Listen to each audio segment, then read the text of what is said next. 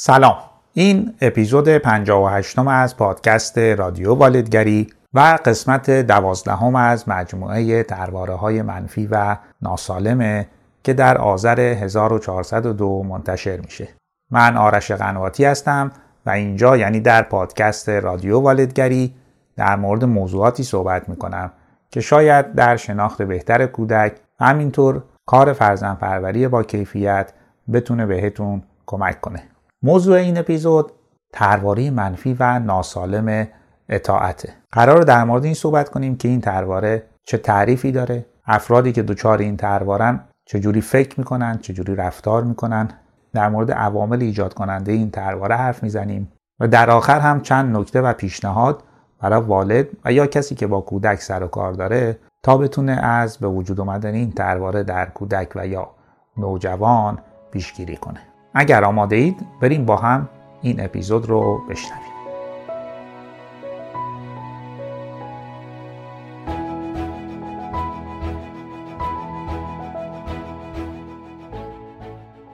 درباره که در این اپیزود قرار در مورد صحبت کنیم ترواره اطاعته ترواره اطاعت از گروه ترواره هایی که به ترواره های دیگر جهتمندی معروفه.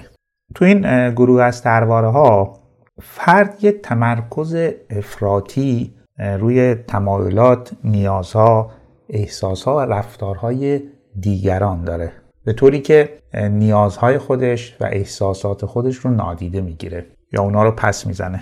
این کارم به این دلیل می‌کنه که بتونه عشق و محبت دریافت کنه توجه و پذیرش دریافت کنه یا اینکه رابطهش رو با فرد یا افراد دیگه ادامه بده و همینطور جلوگیری کنه از خشم، عصبانیت، انتقام و رفتارهای تلافی جویانه دیگران. این گروه سه تا ترواره داره، ترواره اطاعت، ترواره ایثار و ترواره پذیرشجویی و جلب توجه افراطی که تو این اپیزود قرار در مورد درباره اطاعت صحبت کنیم فردی که دچار ترواره اطاعته یک احساس اجبار افراطی داره که کنترل زندگی خودش رو بده دست دیگران. و این کار رو به این دلیل انجام میده که بتونه از خشم و یا عصبانیت دیگران جلوگیری کنه و یا یه پیشگیری کنه از رفتارهای آسیب زننده یا محرومیت و یا انتقام دیگران. به همین دلیل می‌تونه تبدیل بشه به یک آدم مطیع و زیردست که سعی می‌کنه دیگران رو از خودش راضی نگه داره به قیمت سرکوب و پا گذاشتن بر روی نیازها، تمایلات و احساسات خودش.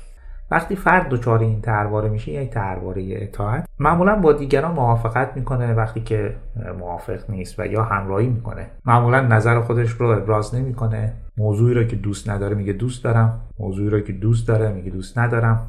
تا خودش رو مخالف فرد یا افراد دیگه نشون نده و یا اونا رو خشمگین و ناراضی نکنه. این افراد معمولا نمی‌تونن به خوبی به زندگی خودشون یک جهتی و یک هدفی بدن. معمولا نمی‌تونن به سادگی مسائل و مشکلاتشون رو حل بکنن.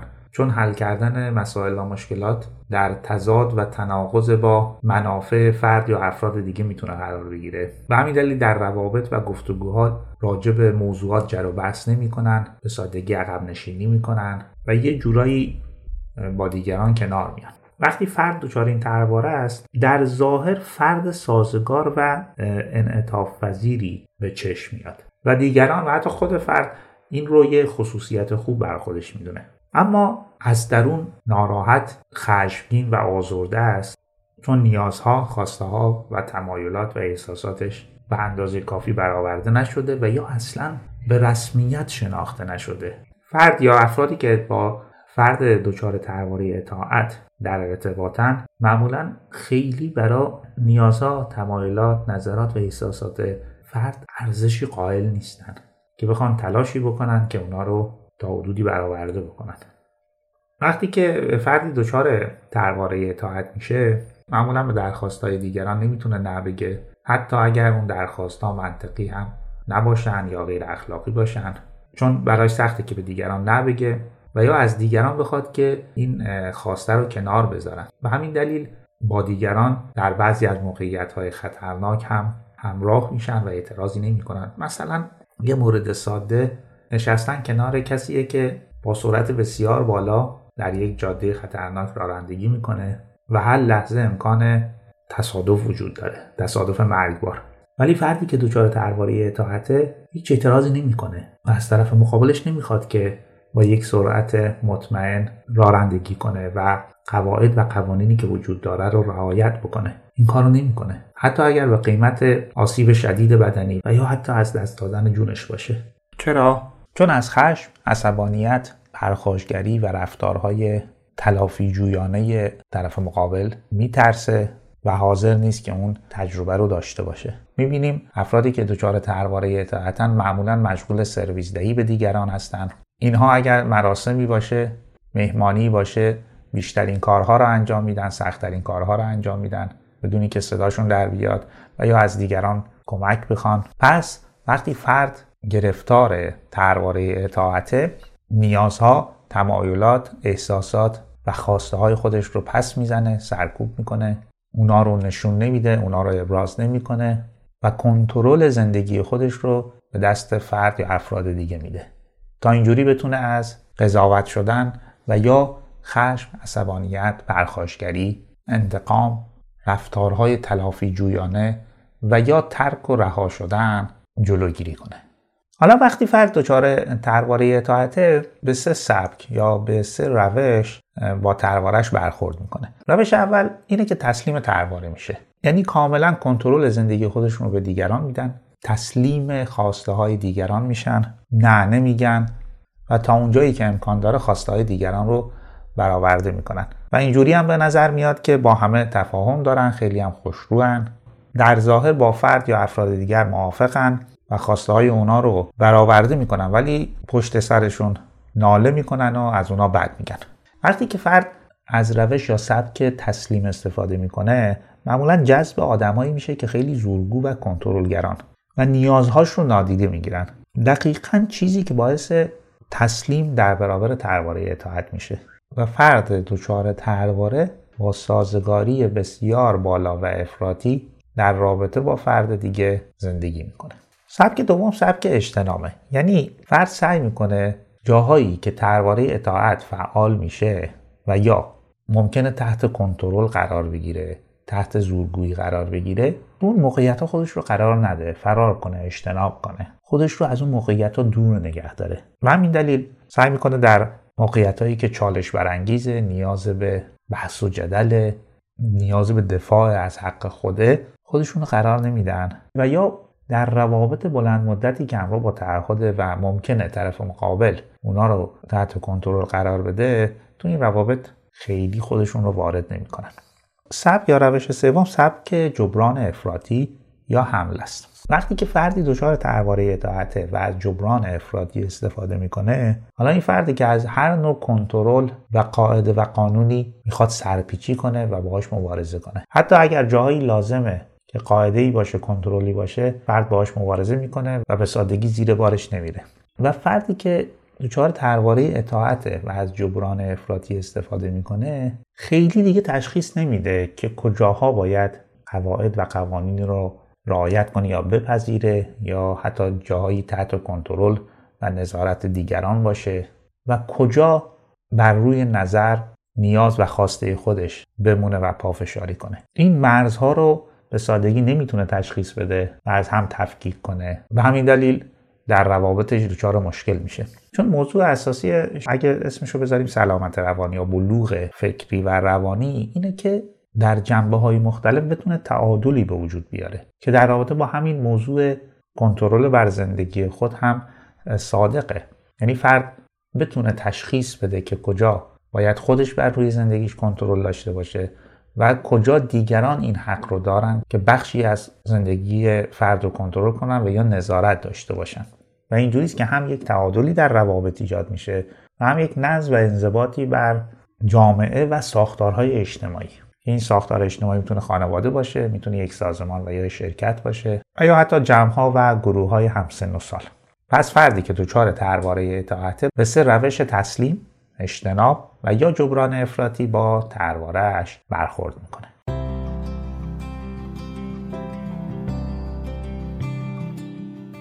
خب اما بریم ببینیم ترواره اطاعت چجوری به وجود میاد؟ ریشه یا ریشه هاش کجاست؟ من در ادامه می‌خوام به چند علت یا عامل اشاره کنم که هر کدوم می‌تونن یه نقشی در به وجود آمدن این ترواره در مسیر رشد کودک داشته باشن. مورد اول والدینی هستند که بر همه جنبه های زندگی کودک کنترل دارن و کودک رو با انواع روش ها و ترفندها به اطاعت مجبور می‌کنن یعنی از انتقاد و سرزنش و دادن احساس گناه به کودک بگیرید تا تهدید و تنبیه. و کودک رو به این نتیجه میرسونن که اگر بخواد جاش امن باشه و احساس امنیت بکنه و آسیبی بهش وارد نشه باید مطیع باشه و بر اساس نظرات و خواسته های پدر مادر باید زندگی کنه. حالا چه درست چه غلط؟ مورد بعدی عامل بعد اینه که اگر کودک از خواسته ها یا دستورات والد یا والدین سرپیچی یا نافرمانی کنه والد یا عشق و محبتش رو از کودک دریغ می‌کنه اونو از عشق و محبت محروم می‌کنه یا به کودک احساس گناه میده و یا تهدید و تنبیهش می‌کنه. و اینجوری کودک چون تاب و تحمل محروم بودن از عشق و محبت رو نداره یا اینکه بار احساس گناه رو بتونه به دوش بکشه و یا برای اینکه بتونه از تهدید و تنبیه خودش رو نجات بده مجبور به اطاعت میشه. اطاعت از دستورات و خواستهای والد یا والدین مورد یا عامل بعدی که می‌تونه نقشی داشته باشه در به وجود اومدن این ترواره اینه که والد هیچ گونه حق انتخاب و حق تصمیم گیری رو به کودک نده. یه والد کنترلگر که همه انتخابها رو خودش می‌کنه همه تصمیمات رو خودش می‌گیره. در جزئی یا ساده ترین موضوعات زندگی کودک مثل لباس پوشیدن مثل غذا خوردن مثل بازی کردن و برای کودک هم راهی جز اطاعت از انتخابها و تصمیمات والدین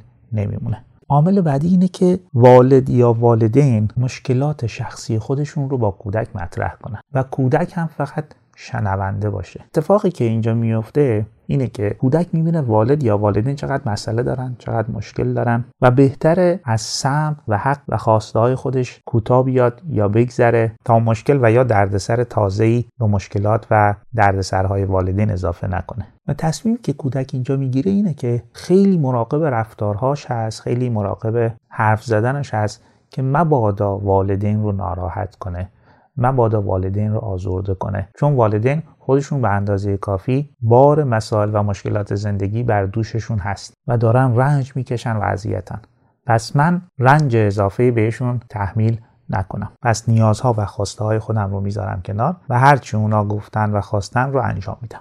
یا عامل دیگه هم که می‌تونه این ترواره رو به وجود بیاره خواهر یا برادرهای بزرگتر هستن یعنی خواهر یا برادر بزرگتر کودک کوچکتر رو با زور یا اجبار یا انواع ترفندها مجبور به اطاعت می‌کرده و کودک کوچکتر هم به دلیل کمدانی و کمتوانی راهی جز اطاعت از برادر یا خواهر بزرگتر نداشته وگرنه با قهر و یا غضب خواهر یا برادر بزرگتر مواجه می شده.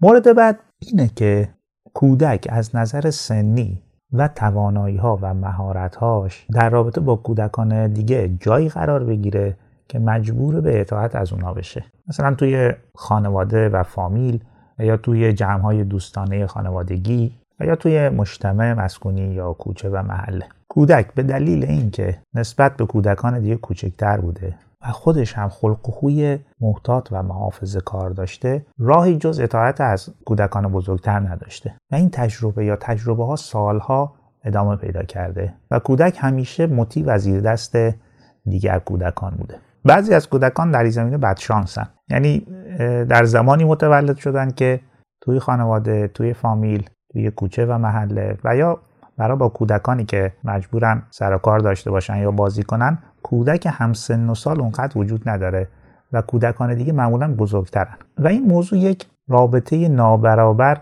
ایجاد می‌کنه. رابطه نابرابری که می‌تونه می‌تونه نقشی در شگیری ترواره اطاعت داشته باشه.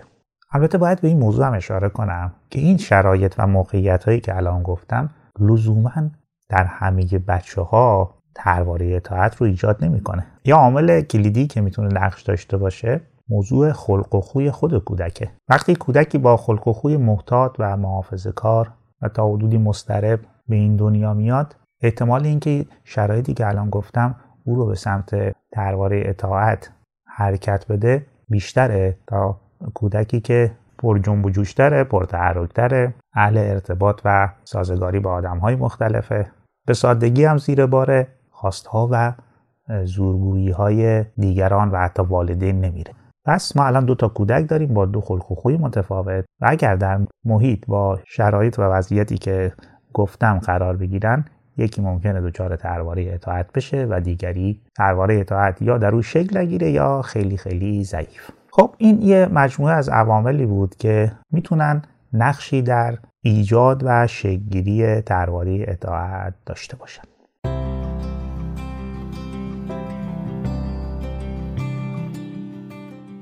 خب در قسمت سوم بحثمون در مورد درباره اطاعت بریم سراغ این که حالا ما به عنوان والد یا به هر حال کسی که با کودک سر و کار داره چیکار می‌تونیم بکنیم که از به وجود آمدن این ترواره در کودک و نوجوان پیشگیری کنیم؟ من در ادامه چند نکته و پیشنهاد رو میگم که امیدوارم براتون مفید و کاربردی باشه. مورد اول اینه که به عنوان والد باید یک تعادلی بین نیازها و خواسته های خودتون و خواسته ها و نیازهای کودک به وجود آورد. یعنی نه والد تمام زندگی کودک رو تحت کنترل بگیره و نه کودک باعث بشه که والد از نیازها خواسته و تمایلات خودش بخواد بگذره و کامل عقب نشینی کنه. تلاش برای ایجاد تعادل هم به سلامت روان و رفتار کودک و هم والد می‌تونه کمک کنه. و یه کاری که میشه کرد اینه که جایی که برحال کم خطره یا آسیبی وجود نداره میشه حق انتخاب رو به کودک داد میشه اجازه داد که کودک خودش تصمیم بگیره و کاری رو که می‌خواد انجام بده. و جایی که موضوع مهمه و نمیشه حق انتخاب رو و حق تصمیم گیری رو به کودک داد والد انتخاب و تصمیم نهایی رو به عهده بگیره. به در سالهای ابتدایی که کودک خیلی متوجه موضوعات مهم از غیر مهم نمیشه. این ایجاد تعادل خیلی موضوع مهمیه. چون وقتی به کودک فضا به اندازه کافی داده بشه که حق انتخابی داشته باشه تصمیم بگیره و یا خواسته هاش برآورده بشه درسته که بخشی از نیازها برآورده نمیشه یا حق انتخاب و تصمیم گیری ندارم. ولی در بخشی دیگه این اتفاق داره میفته و کودک رو به تدریج به این نتیجه میرسونه که در بعضی از زمینه ها حق انتخاب و تصمیم گیری دارم خواسته هم برآورده میشه. یا جاهایی هم این حق رو ندارم و والدین هستن که تصمیم می‌گیرن و والدین هستن که تصمیم می‌گیرن خواسته من رو برآورده کنن یا نکنن. و خود این نتیجه گیری خیلی مهمه. چون به سلامت روان و سلامت رفتار کودک کمک می‌کنه. و اون رو به این نتیجه میرسونه که در محیطی داره زندگی می‌کنه که هم آزادی وجود داره هم محدودیت. و هر دو لازمه و باید اجرا بشه. یه موضوعی که خیلی می‌تونه کمک کنه که هم نیازها تمایلات و خواستهای کودک به اندازه کافی برآورده بشه و هم والد نیاز نداشته باشه که دستور بده درخواست داشته باشه و یا مرتب از کلماتی مثل بکن یا نکن بخواد استفاده کنه. و اون هم طراحی و چیدمان درست محیطه. با توجه به سن و دوره رشدی کودک. چون اگر محیط درست طراحی نشه والد مجبور به دستورهای پشت سر همه. والد باید مرتب دستور بده و از کودک درخواست داشته باشه که این کار رو بکن اون کار رو نکن.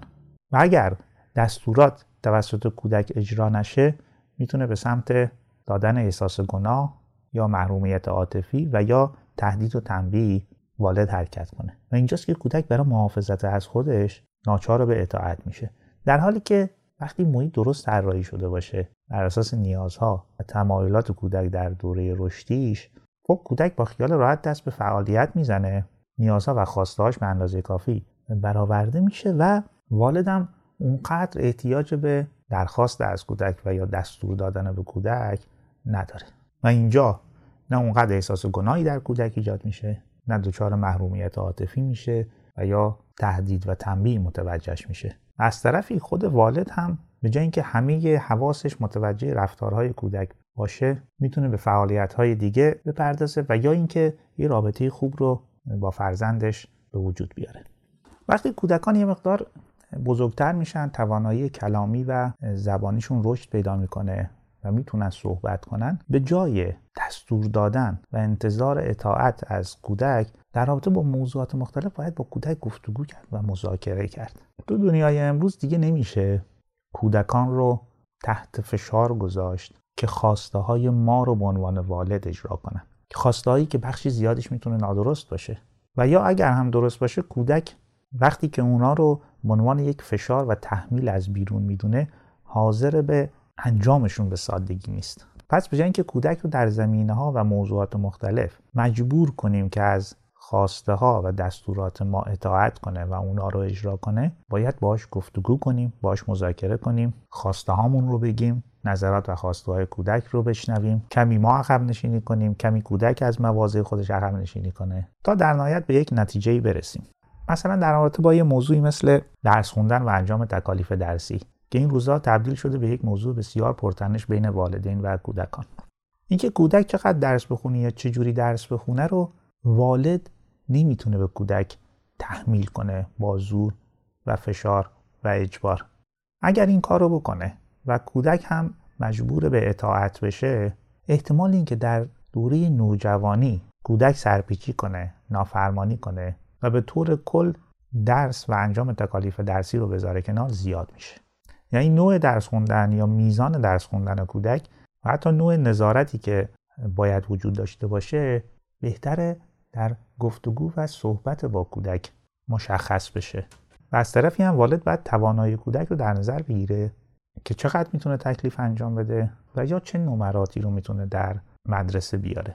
وگرنه اینکه والد خودش هدف رو مشخص کنه در درس خوندن نوع درس خوندن میزان درس خوندن و زمان درس خوندن رو و کودک رو مجبور به اطاعت کنه به احتمال زیاد آینده خوبی رو برای هر دو طرف نمی‌تونیم پیش بینی کنیم یه ذهنیتی که ما به عنوان والد باید اون رو کنار بذاریم اینه که من دانا و توانای کلم.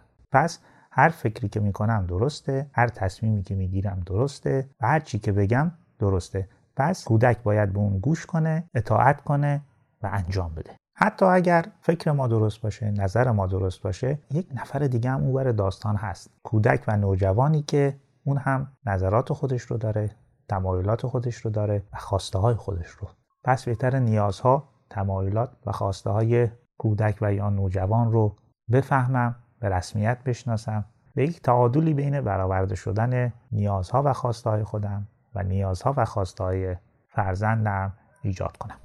مورد بعد ناله و شکایت نکردن پیش کودکه. درسته که ما در وضعیتی قرار داریم که با مسائل و مشکلات متعددی دست به گریبان هستیم مسائل اجتماعی مسائل اقتصادی. ولی اگر اینا رو مرتب با کودک مطرح کنیم یا در فضای خونه و خانواده طور همیشگی بحث از مسائل و مشکلات زندگی باشه و رنجی که والد داره می‌کشه این کودک رو می‌تونه به سمت عقب نشینی از نیازها، تمایلات و خواسته هاش بکشونه و اون رو ببره به سمت برآورده کردن نیازها، خواسته ها و تمایلات والد تا رنجی بر رنج های والد اضافه نکنه. اگر می‌خواید ناله و شکایت بکنید گلایه بکنید این رو بدون حضور کودک انجام بدید جای دیگه انجام بدید جای انجام بدید که کودک حضور نداشته باشه چون می‌تونه اثر بد بذاره و این ترواره رو شکل بده نکته دیگه ای که به عنوان والد باید بهش توجه بشه اینه باید مراقب بود که کودک کوچکتر تحت اجبار زورگویی و ظلم برادر یا خواهر بزرگترش قرار نگیره.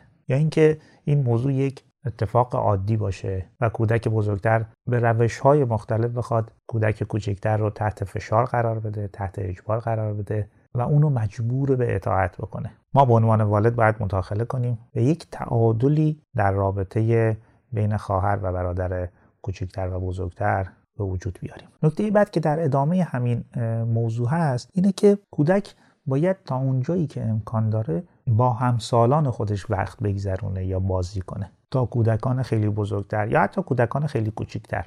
چون وقتی کودک در رابطه با کودکان بزرگتر هست و بیشتر بازیاش با اوناست مجبور به اطاعت میشه. یعنی کودکان بزرگتر با انواع روش ها کودک کوچکتر رو مجبور به اطاعت می‌کنن. و برخی اوقات بیرحمانه این کارو می‌کنن و هیچ انصافی هم در کارشون نیست. حالا اینکه گهگداری کودک در رابطه با کودکان بزرگتر قرار بگیره خب مسئله و موضوعی خیلی پیش نمیاره. ولی اگر این رابطه یک رابطه همیشگی باشه و کودک فقط در رابطه با کودکان بزرگتر قرار می‌گیره و اونا وقت میگذرونه و یا بازی می‌کنه اینکه ترواره اطاعت به تدریج در اون شکل بگیره احتمالش بالا میره. خب این نکات و پیشنهاداتی بود که اگر به کار ببرید احتمالا بتونه براتون مفید باشه و از به وجود اومدن ترواره اطاعت در فرزند یا فرزندانتون پیشگیری کنه و یا اگر فکر می‌کنید تا حدودی به وجود اومده اثرش رو کم و کمتر کنه و این ترواره رو کوچیک و کوچیکتر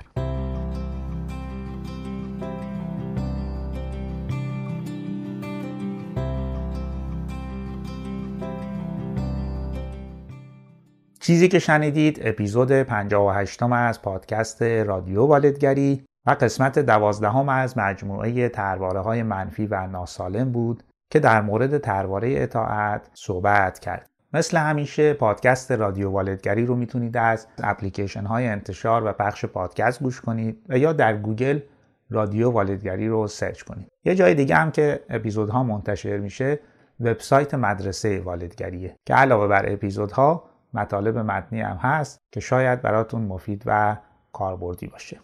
لینک وبسایت مدرسه والدگری رو در قسمت توضیحات گذاشتم. ممنونم که تا آخر این اپیزود هم با من و پادکست رادیو والدگری همراه بودید.